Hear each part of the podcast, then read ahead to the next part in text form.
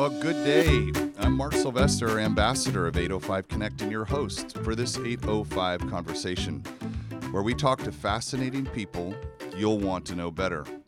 Our show is sponsored by California Lutheran University's School of Management and Tolman and Wiker Insurance Services. We want to thank both of them for their support and encouragement, and thanks to our podcasting partner, Pull String Press, for this great studio, and Patrick, my co host. Welcome, Patrick. Hi, Mark. So nice to see you. Well, today's guests are Tyler Isaac and Megan Miranda. Hey, Hey, good morning. Great to see you. how are you? Doing great, thank you. Uh, Tell me the name of your company. I love I love this name. The company is called Slightly Nutty. And it's not what anybody thinks, right? well, it depends who you ask. We could be a little bit nutty ourselves, um, but it's actually the flavor of our product, which is cricket powder or cricket flour roasted in powdered crickets. I love that. so that's what we're going to talk about, everybody. When I heard um, someone wrote and said, "You got to talk to these guys because what they're doing is fantastic." And for the people who, uh, the person, because we're talking to one person, we're right inside someone's head right now, right? They're listening to this podcast, and we want to give them a little bit of context. And one of the things that's fantastic about this area is uh, something called the the Bren School.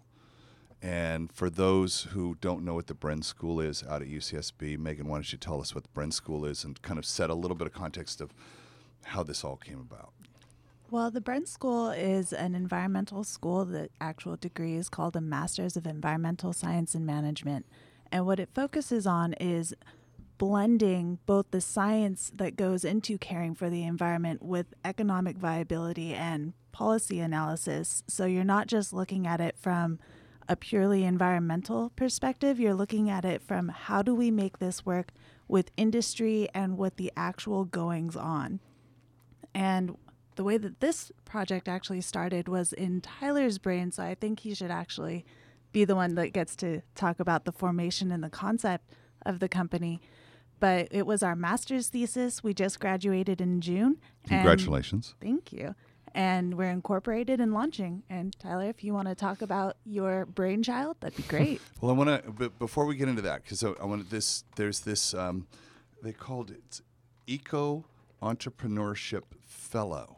Yes. So, and the way Megan just described this, so the 805 conversation is about uh, economic vitality and us being a catalyst for conversation around these kinds of businesses and new ways of thinking about business. So I loved the way you said that, Megan, which was it's not just environmental, it's what's the impact of that and how you study that.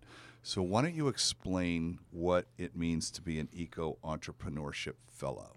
Sure. Um, that was actually what brought me back to school. I graduated from Boston University in 2011 and was spending my time working in aquaculture, actually in the Bahamas. And That sounds like a tough gig. yeah, no, it was the absolute worst. I wanted to get out of there as fast as I could. No, Really? No, absolutely not. Okay. well, you had me going there. It uh, so that's why I was saying it's the eco entrepreneurship program is what brought me back from Mhm. such a nice mm-hmm. gig. Um, effectively, it's the Bren School's alternative thesis, or not necessarily even alternative, but there's two kind of tracks you can go on. You either do the group project or eco entrepreneurship track. And with eco entrepreneurship, you develop your own business model as your thesis, and Ah. it satisfies both an environmental issue as well as a customer problem. So, as opposed to developing a business or a product that you're going to push into the market and find customers for, you do this iterative process of customer discovery where you Sure. have a I guess a, a market that you want to go into, be it food production or the energy water nexus or I don't know, uh, solar power, things like that. You go find out what these people's problems are and tailor your solution to solve that problem for them.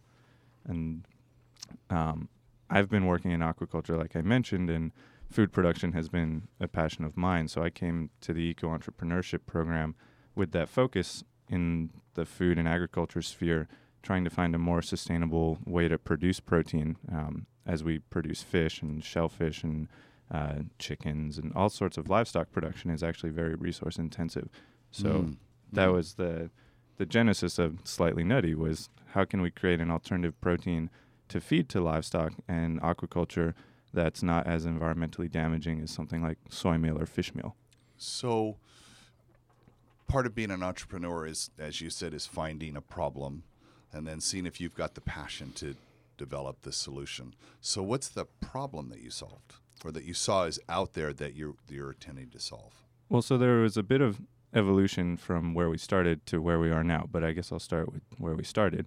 Um, effectively, aquaculture is, if not the fastest growing food production industry, it's one of them. Uh, poultry is growing very fast as So, well. give us an example of aquaculture that, so for someone who's not familiar with that term, what that means. Aquaculture is farming in the water. So, Okay. uh, fish farming, shellfish farming, farming of seaweed, um, anything that you farm aquatically can be considered aquaculture. Okay. And so, something like farm raised salmon is probably the most well known Sure. example of aquaculture. And the problem that we were seeking to solve is in order to create a farmed fish that we want to eat, which generally tends to be carnivorous, like salmon or tuna or trout, things like that, catfish, for Sure, example, Sure. those require high levels of protein in their diet in order to grow to market size fast enough. And Mm, the majority mm. of that protein comes from either fish meal or soy meal. And fish meal is all wild caught. It's more, well, not all wild caught, but mostly wild caught from wild stocks of sardines and anchovies. Okay. And it doesn't make a lot of sense when you look at not only the math, but also the biomass that we're harvesting from the ocean to turn into fish meal to then feed to farm raised fish. You're effectively just losing fish as you go up the food chain. Got it. You could feed more people by feeding them the anchovies than feeding it to salmon and then feeding. Huh. Interesting. Right.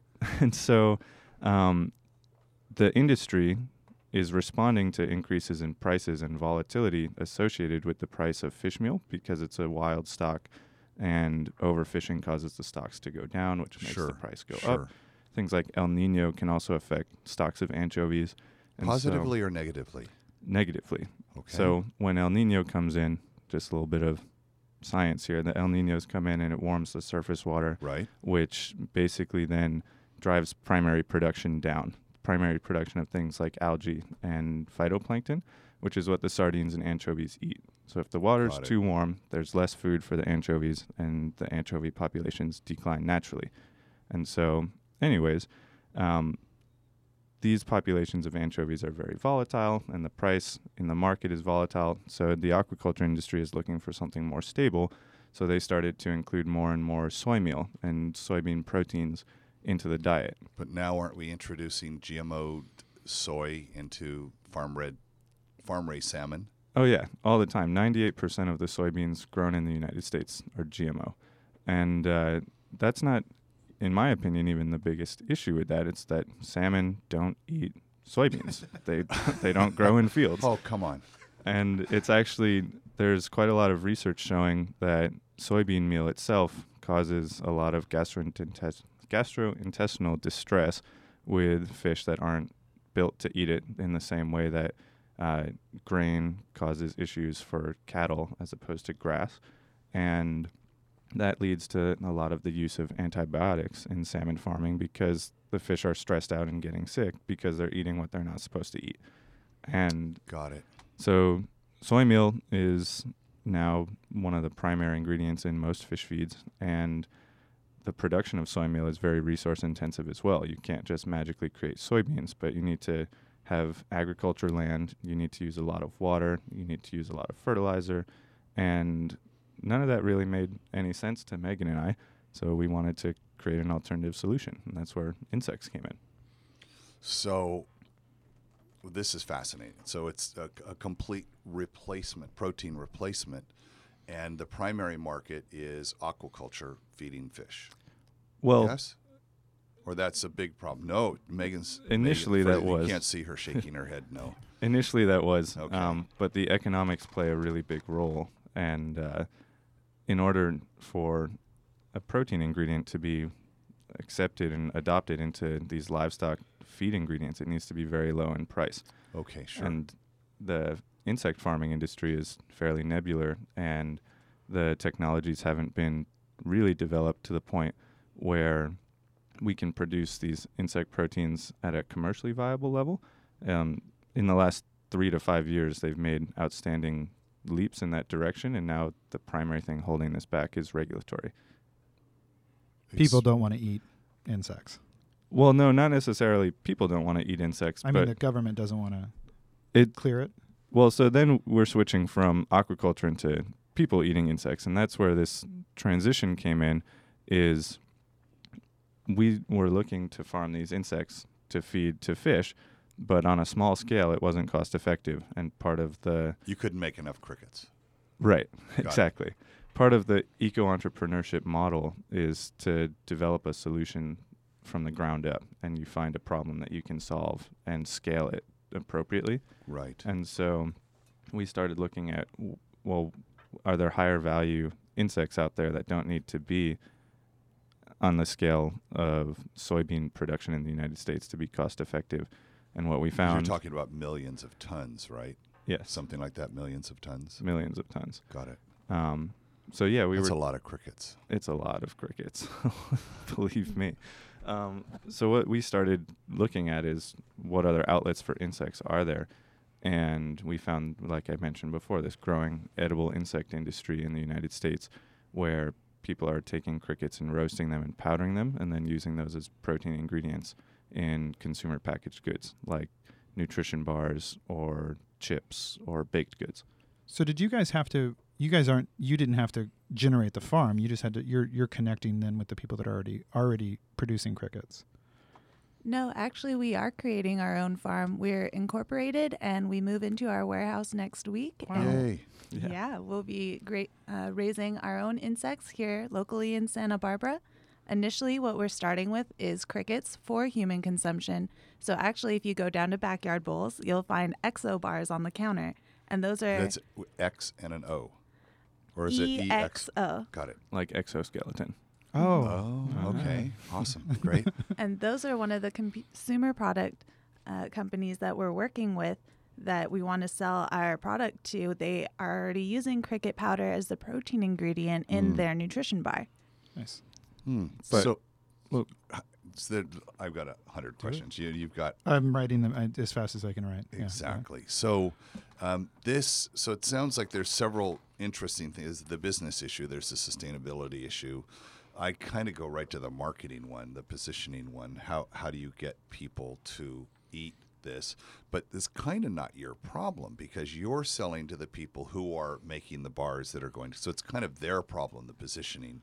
Is Right. that correct? Well, in a sense, um, we basically, if we want to be successful, they need to be successful, Okay, and so great. we're doing our part to kind of normalize the consumption of insects for humans in Can, the Western Patrick, world. can you believe we're having a conversation where they said normalize the consumption of insects? Well, yeah, I can believe it. Yeah, It's If- fanta- I mean, it's I, I love that. 2015. Right? If you can, if you can normalize uh, the eating of something that's very attractive and pretty and beautiful, you know, like like a like a salmon, then why couldn't you normalize the eating of something that's not as attractive? That uh, you know, and I think there's a lot stranger things that have been normalized for us Yeah. to eat, like uni, for example, and it's a very yeah. Who was the, who was good the first person that cracked open an oyster and went, yeah, yeah, Exactly. Do this. that's food. It's a rock with an oyster. Okay. Yeah. I got it. um, and if you think about it, lobsters, for example, or Oh, shrimps, yeah, or crayfish are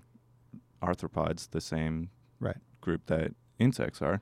And okay. This is. I'm sorry. Okay, I need. I need to hear about the back of the napkin moment. I, I want to hear about the moment when the two of you were sitting down and you went, "Okay, this is the vision. This is the plan. Like, how did this come about? How did the two of you get there? Tell me that that origin story." That sounds like a great story.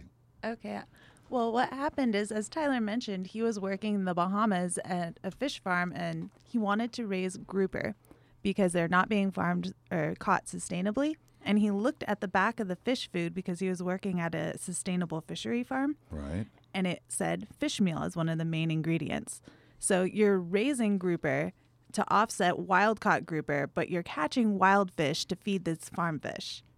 It's just a very Sounds insane. ill yes illogical cycle so he came to the bren school going into this eco entrepreneurship track with the idea of using insects as a protein source for specifically fish foods Now, had you heard about ins? uh, Had you heard read about this Yeah. someplace? well, so Megan missed the key piece for that for me. So I was in the Bahamas. It's always he said, she said. So get used to that, guys. yeah, we're, we're basically married. Um, Congratulations. so when I was in the Bahamas, that was when Hurricane Sandy came, and we were working Ah. on this offshore aquaculture cage. It was about two miles offshore, and as you can imagine, the hurricane did quite a lot of damage to that. And so, um, I was at the end of my six months there, and I came back to the states and started working at a trout farm actually in Connecticut, down the road from where I grew up.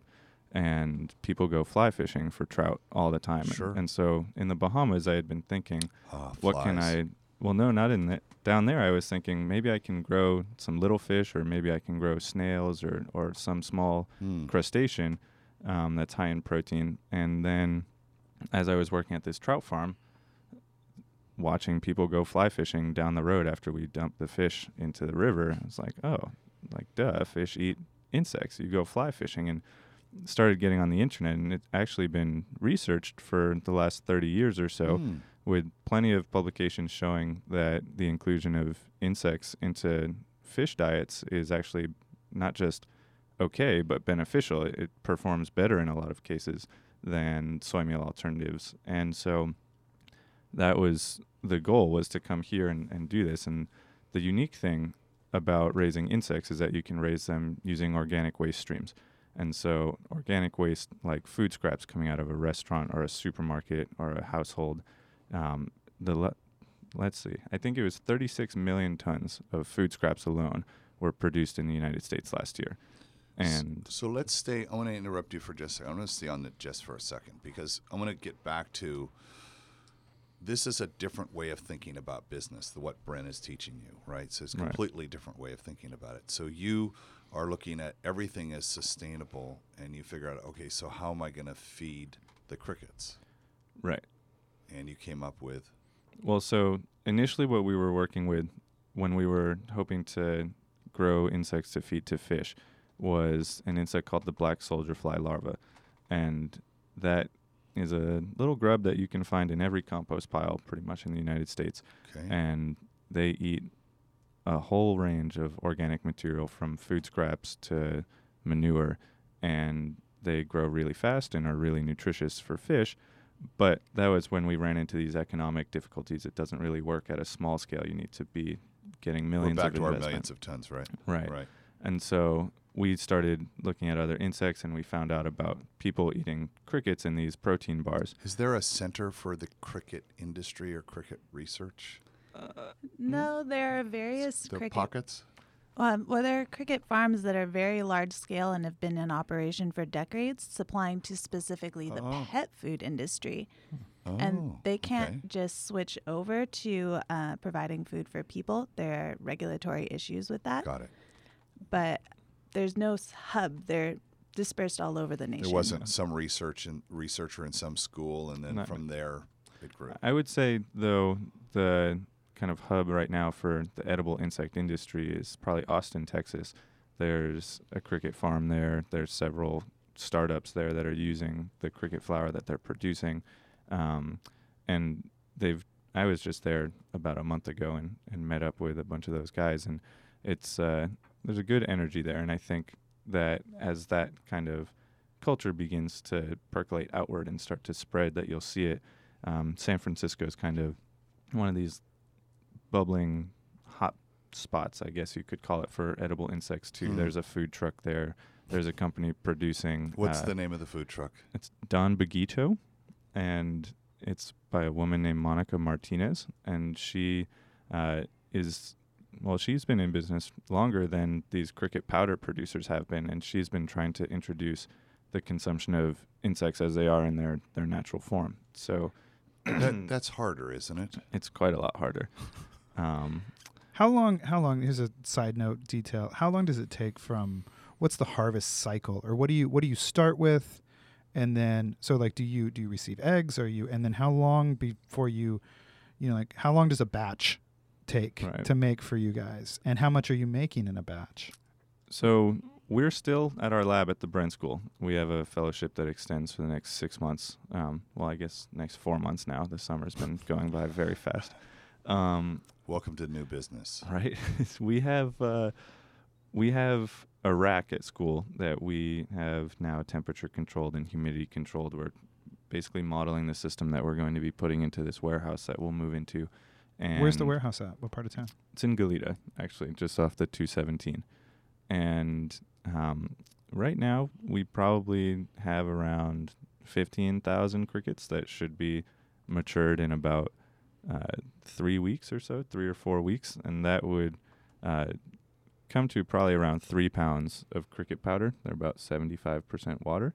Um, the timeline that you were talking about is from hatch till their breeding, which is when they develop their wings to start chirping. Hmm. That's when we harvest them because that actually takes a lot of energy for them to create those appendages. So we want them to be as Huh. nutritious as possible.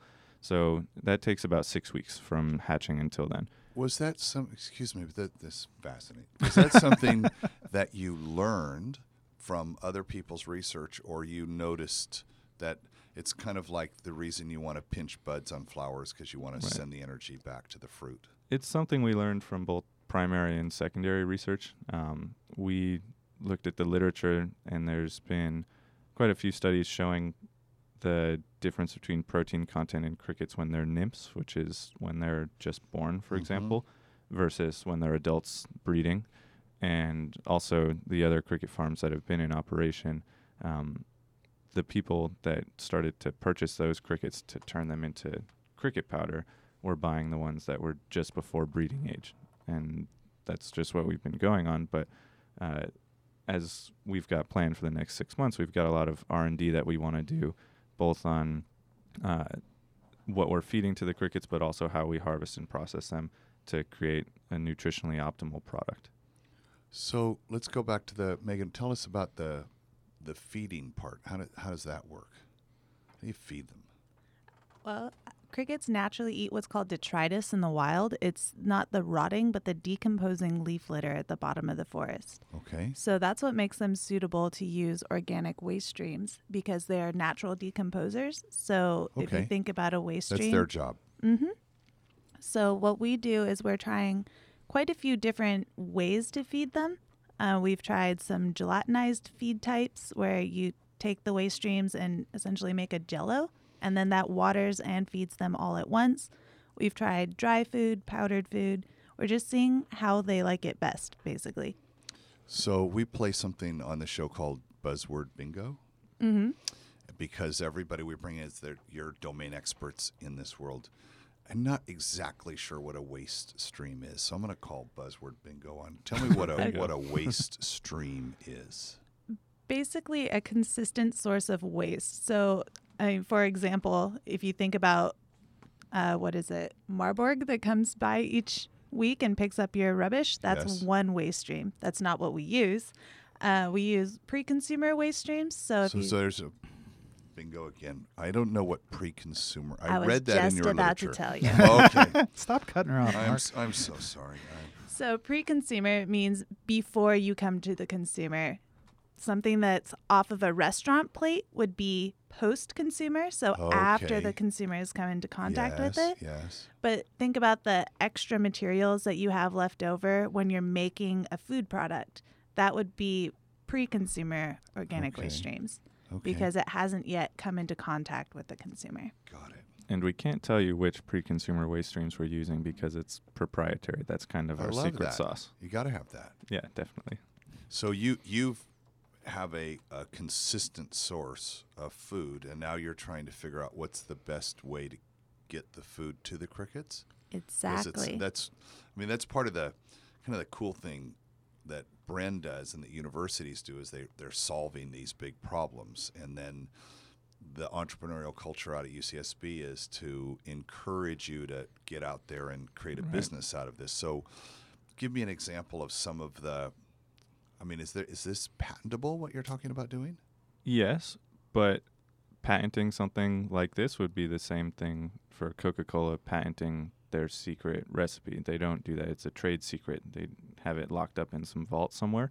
When you patent something, you have to detail it in Yeah, you to- extraordinary detail. You have to tell everybody what you did. It's Exactly. Just like, what? And so for us, um, we're using a variety of mixtures of pre-consumer waste streams that we're testing out right now. I see. And so not only are we researching how to best deliver that to the crickets, um, like Megan mentioned, either gelatinizing the food or drying it out or hitting it with a UV sterilizer to make sure that you Huh. can feed it wet, but there's no bacteria, things like that. Hmm. But we also are experimenting with different mixtures because, as you can imagine, something like, I don't know, juice pulp, for example, would look very different nutritionally than something like fish scraps.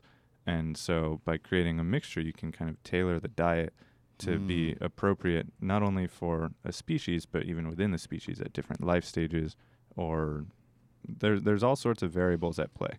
how do you okay so i'm I, i'm imagining myself as a species and and you know optimizing my food stream that comes into me and they go and do a, a blood test on me and measure all my blood and tell me where i need more fruits and vegetables or whatever it is so is it kind of the same thing Similar. And if you think about it, just like a human baby or a cow baby would need different nutrition than Right. a rapidly growing adolescent versus an adult, we're working on tailoring different diets to these different life stages because Ah. the nutritional needs of the nymph are not the same as that of uh, the reproducing adult.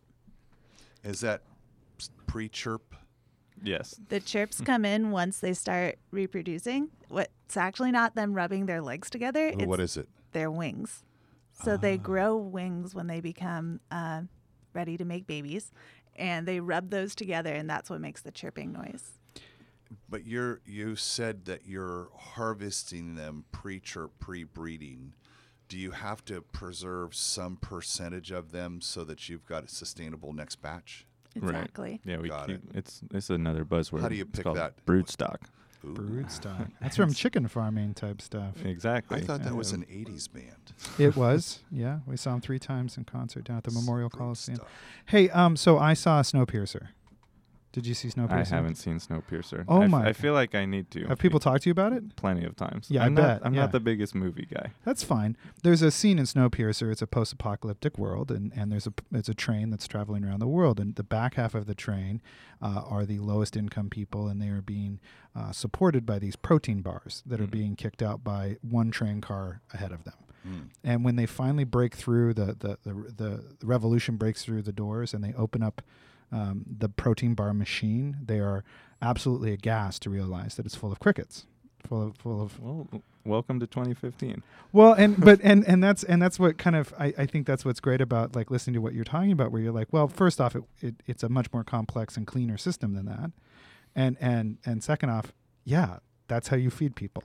And what's interesting is this isn't a novel idea. Right. People have been eating insects for millions of years in multiple areas. Southeast Asia and Africa actually regard it as a very high quality protein, the same way that we would Hmm. regard a steak, because that's exactly what it is. It tastes great and it provides excellent nutrition. It's just that here in westernized society, it's not something that we're used to seeing as food mm-hmm. similar to the idea with the French eat horses, and we, for the most part, Right. wouldn't. Right. But it's it's still just it's just still it's a protein source, right? I mean, a that's kind of what good you're source of protein. like. well, a, that- yeah, that's the thing, right? It's it's it.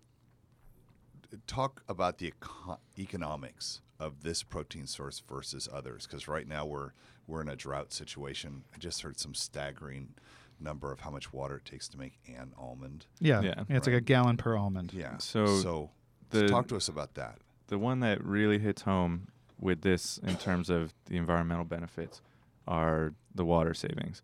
And if you imagine a field of soybeans, for example, that's going to take a lot of water to to irrigate that crop. And then as you go up the food chain, the animals that we're feeding soybeans to also need to drink water, but they're eating soybeans in a concentrated form in their feed diets. So the water use compounds as you go Hmm. up. And I think Megan just pulled up uh, part of the analysis that we did as our master's thesis by calculating the water usage of crickets relative to all of these other protein sources on a per unit protein basis. So we normalize things. There's more protein actually in crickets than there is in dried beef, for example, like beef So pound for pound. Right. of protein though, not of product. Protein. Got it. Exactly. So this is a very staggering difference. And what crickets are now directly displacing is soy protein and whey protein. But the comparisons to livestock are also staggering. So to create one pound of beef protein, you would need over 13,000 gallons of water, almost 7,000 gallons of water for a pound of pork. Wait, wait, wait, wait, wait. 13,000 gallons of water per pound of beef.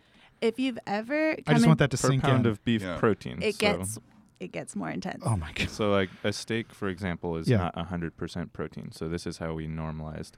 So Um, every steak I eat, if I if I eat a, a, a half pound steak, for instance, or or even a 16 ounce, I eat a 16 ounce steak, that was 13,000 gallons of water to make that. No, not necessarily. Okay. So in a steak, for example, you might have between 20 and 40% protein at the Oh, maximum. God, so it's not even. and so when we normalize this per unit protein, one steak is not one pound of protein. Oh my god. So you might need like four steaks to create a pound of protein. So Ah, four steaks would cost you 13,000 gallons, but one steak would be a quarter of that. Yeah, but still, It's still absurd. if they brought to the table all of the water that went for the steak, The table would fall over. yeah, no, You'd no. have a swimming pool. Okay. I just I just because you can throw a number out there, right? And it sounds big, but like l- like that sinks in in a very um that's a very meaningful way. Yeah, that it, every swimming pool that I've ever swam in has made me one steak. Okay. Exactly. Um, so those are some of the livestock stats. But what really was mind-boggling for me was whey protein requires over 50,000 gallons of water for one pound. And the reason for this is, as I just mentioned, cattle require a lot of water. But then you have to process and isolate the whey protein. So the amount of cattle that you need to produce the milk that you then process into cheese, which you then take the leftovers and then process Oh into whey gosh. is Right, right. And with the other main competitor is soy. So that requires 600 gallons of water for one pound. But here's where the water savings come in. Crickets only require six gallons of water to make one pound of protein Six gallon. Wow. they consume a lot of their water from their feed source. So actually, as Tyler was mentioning, we're looking at trying to feed our waste streams to them wet. So if we sterilize it and just feed it to them as And you're not using any extra water. None. Correct. You can Wow. actually recapture it from what would otherwise either be going to landfill or being composted or anaerobically, anaerobically digested, which is waste to energy for the buzzword finale. Wow. We may have a winner here. Waste to energy. Okay, so let's let's shift gears a little bit. So I understand the economics sounds fantastic. Um, how I would love to know how many pounds of beef and how many pounds of soybean and all of that we consume. So when we look at that, how many crickets do you need to make to get us? How many crickets does it take to get a pound of? 15,000 to get what, 3 pounds? Is that what you said? Yeah, so it takes uh, when you're, when we're talking about adult crickets, the size that we're harvesting them, um, you need between four and five thousand of them to create one pound of crickets, And how much room? or does rather that one take up? one pound of powder. Rather, I apologize. One pound of powder. okay. Yeah. Um, how much room does that take up? You Yeah. can grow about 1,000 crickets in one cubic foot. And the reason I say cubic foot That's is because we're not just operating on a single plane, but you can actually grow crickets in tanks that you stack vertically. So in a small area of land, square footage wise, you can go taller and multiply your production that way. So and the footprint is small. Much smaller. I think Megan has numbers on that Like too. the carb. So the carbon footprint for this industry is pretty small as well, right? Um, that's being like developed right now. There hasn't really been studies calculating the greenhouse gas emissions of crickets versus uh, beef, for example. But theoretically, it's about ten thousand times less. Mark, are you going towards the chefing thing? Or are you about to get into the like, what do you make with it? Like, so okay, we've got this protein. What do you make with it? Well, I'm you know I'm I'm always doing gluten free things and working with powders, and so I could imagine a, a million things you could make with this. Right? It's just it's a great proteins. I mean, it's actually you could add it to things you're already doing Exactly. and add protein, right?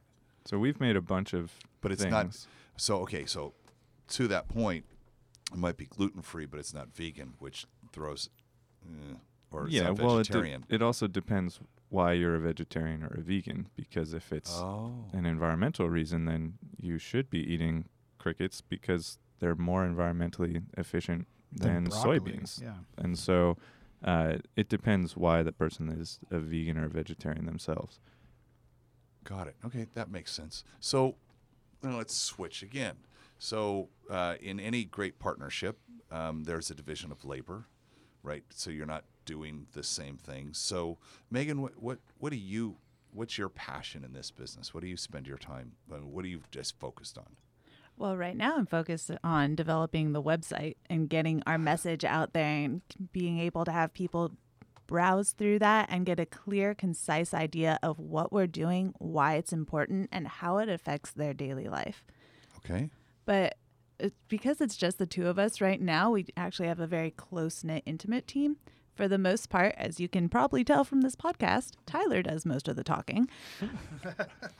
and uh, I focus more on figuring out how to exactly make this work. How does this happen in the most efficient way? Um, I do what's called life cycle analysis, and I'm going to tell you what that means. it's basically quantifying the environmental impacts of either a product, so cricket powder in this case, or a process, which would be how you raise the crickets. And we're doing this so that we can actually scientifically verify the amount of energy and water and feed savings that we're offering by using insects as a feed source. So that's another one of my main key focuses. And will that information, do you believe that information helps you sell and attract investment and it's it's as much marketing as it is research? Absolutely. Uh, the entire reason that Tyler and I are in this industry, we both have agricultural backgrounds. Just, I don't believe you act- guys actually got to hear this, but I come from a multi generational cattle ranching family and have been intimately involved with agriculture essentially since I was old enough to walk. You were Wow. born in you were born Yeah. into it. hmm And w- tell us where that was. Oh, I'm from the big island of Hawaii. Hmm. So we've been ranching cattle there, I think, for six generations. Isn't that I, the largest cattle ranch in the United States? it used to be. It was called Parker Ranch. right? but the largest ca- privately owned cattle ranch in the United States is now in Alaska, which makes sense. Just But- like Hawaii made sense to have the largest cattle ranch. I first time I heard that I said, "Really?"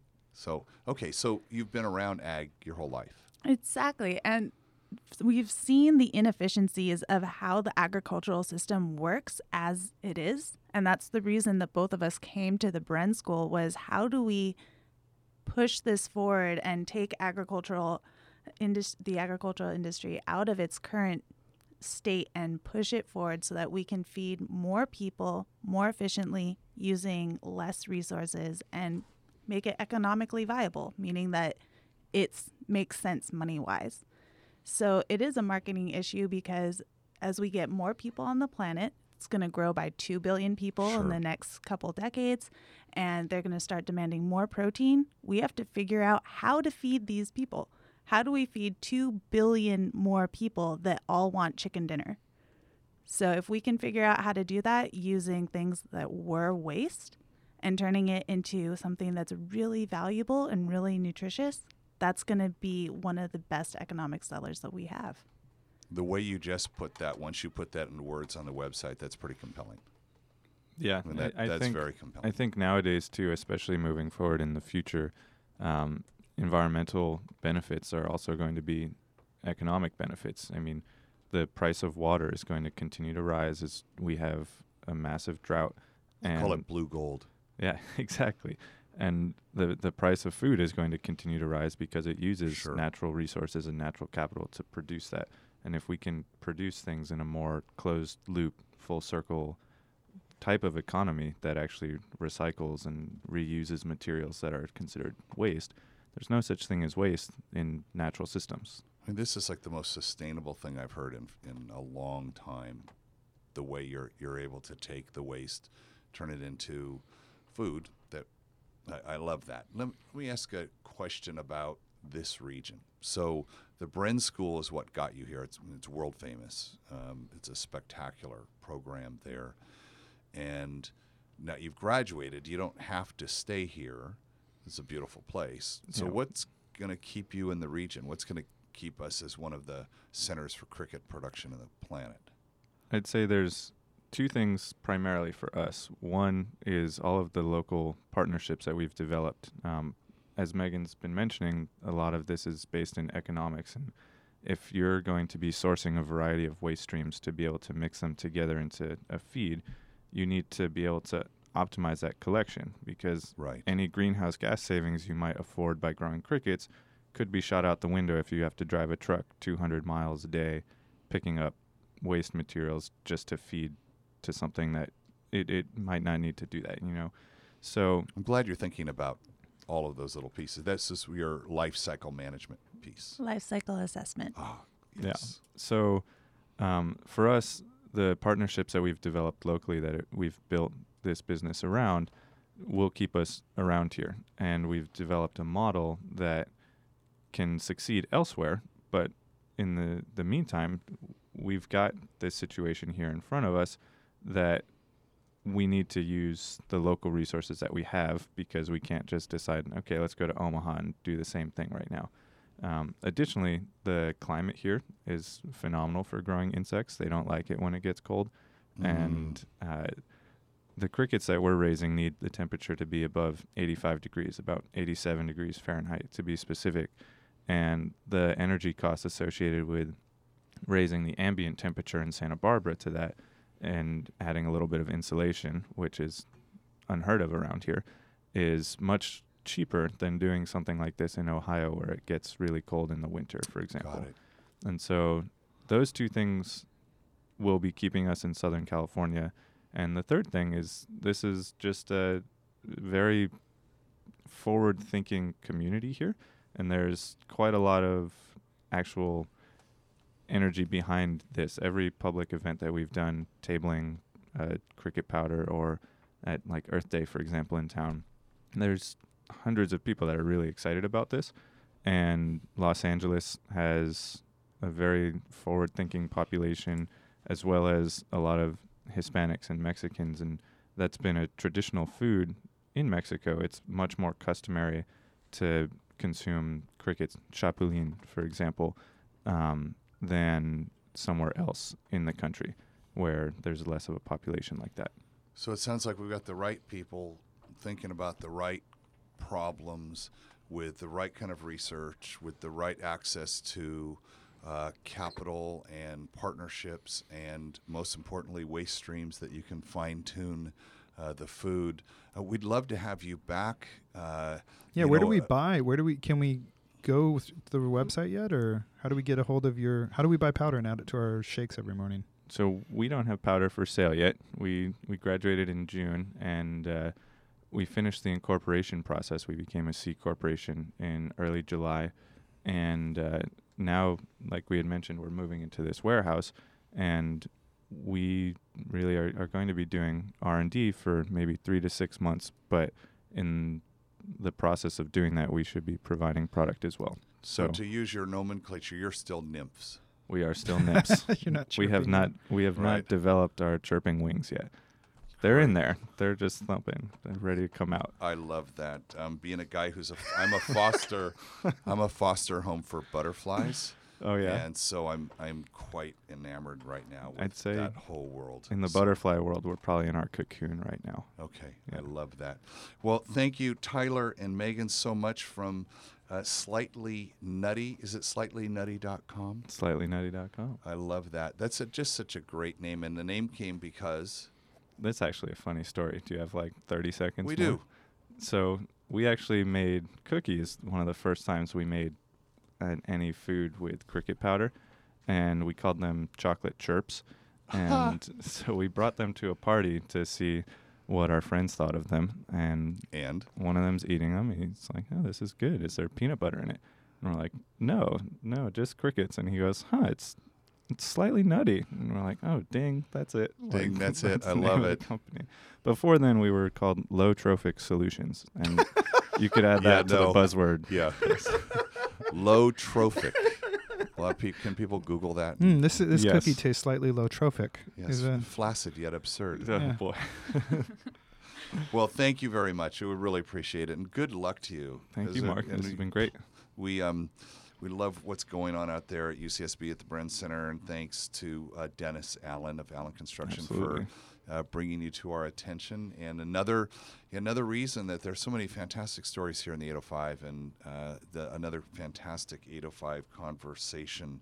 So um, we get to name this episode. So what would you name this episode? Think about that. Send me a note, and we'll come up with something clever because people. I have I have a good one. But Oh, I- what is it? What is well, it? Maybe I should run it by Megan, but the, the first thing that came to my mind was crickets, the gateway bug. I love that. done, done, and done. The gateway bug. Beautiful. This is my new favorite question of this show. So thanks again to California Lutheran University School of Management and Tolman and Wiker Insurance Services and our podcasting partner Pullstring Press and Cielo 24 who provides the searchable captions for our show. The 805 Connect project is supported by partners and sponsors throughout the region. We want to thank them as well. You can get more information about our partners at 805connect.com. Remember, we can use your support. Patrick, tell them how they can support us. Oh, the absolute best way is to uh, go back to iTunes right now and click that little review button and uh, add some stars or any kind of commentary that you'd like to let us know about this uh, episode or any of the episodes. And what that'll do is that'll uh, get the attention of Apple and push us out to more people because we will become a suggestion uh, on the featured pages of New and Noteworthy. I love that. So tell your friends and tell them about crickets, the gateway bug, drug, gateway bug. Oh, Gateway geez, bug. I'll figure it out. Oh boy. Thanks, you guys. Until next time, this is Mark Sylvester, your host for 805 Conversations.